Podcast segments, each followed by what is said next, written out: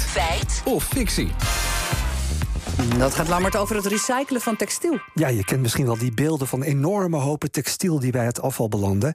Tinka van der Kooij runt een duurzaam naaicafé en maakt zich zorgen over hoe weinig textiel er maar gerecycled wordt. Ze zegt in het A D, wereldwijd wordt slechts één procent van alle kleding gerecycled tot nieuwe kleding. Wij maar, maar naar, naar die bakken lopen, maar ja. Wereldwijd maar één procent. Gaat het dan naartoe? Ja, ja, dat hebben we uitgezocht. Eerst even naar Nederland.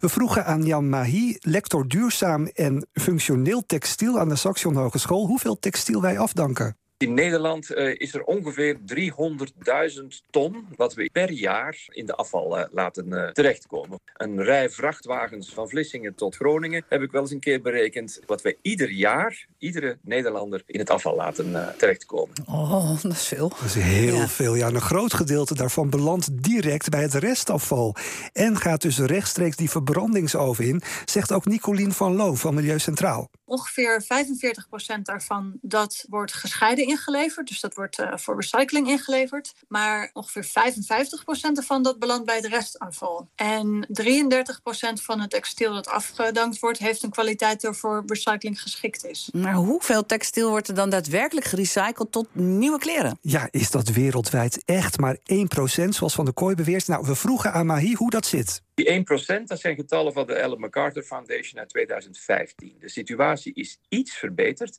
maar niet veel verbeterd. En dat zijn wereldwijde getallen. Als je kijkt naar Europa of specifiek naar Nederland, dan zijn die getallen wel wat gunstiger. Maar nog steeds ver beneden de, ja, wat zou het zijn, tachtig, negentig procent recycling die je eigenlijk zou willen nastreven. Ja, want in Nederland zitten we ongeveer tussen de vijf en tien procent. Maar waarom wordt er dan zo ontzettend weinig van het textiel gerecycled? Nou, omdat heel veel kledingstukken daar momenteel helemaal niet geschikt voor zijn, zegt Marie. Wanneer je bijvoorbeeld een of andere verflaag of een, een waterafstotende laag bovenop textiel aanbrengt, dan krijg je materiaal wat heel moeilijk herbruikbaar is. Ja, en vezels die wel bruikbaar zijn, kun je er weer moeilijk uitfilteren. En ook commercieel is het heel lastig, zegt Rob Buurman van Recycling Netwerk Benelux. Textielproducenten die doen geen vraag in de markt of dat er überhaupt vezels beschikbaar zijn die zij opnieuw kunnen toepassen. En daarom is er eigenlijk ook bijna geen textielrecycling-infrastructuur. Dus er zijn ook geen fabrieken die op dat moment goede materialen, goede vezels kunnen aanleveren die dan weer goed kunnen worden toegepast. Ja, en in de huidige markt loont het simpelweg niet, zegt Marie.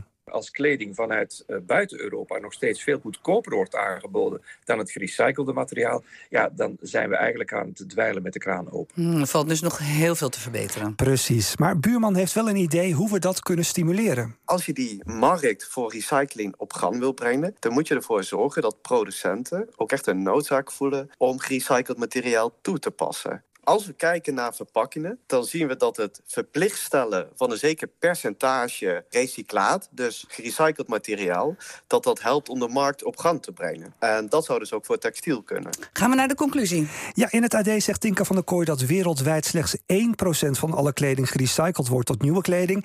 Er zijn inderdaad nog heel wat stappen nodig om het recyclen van textiel naar een hoger niveau te tillen, want die één procent is juist, de uitspraak is een feit.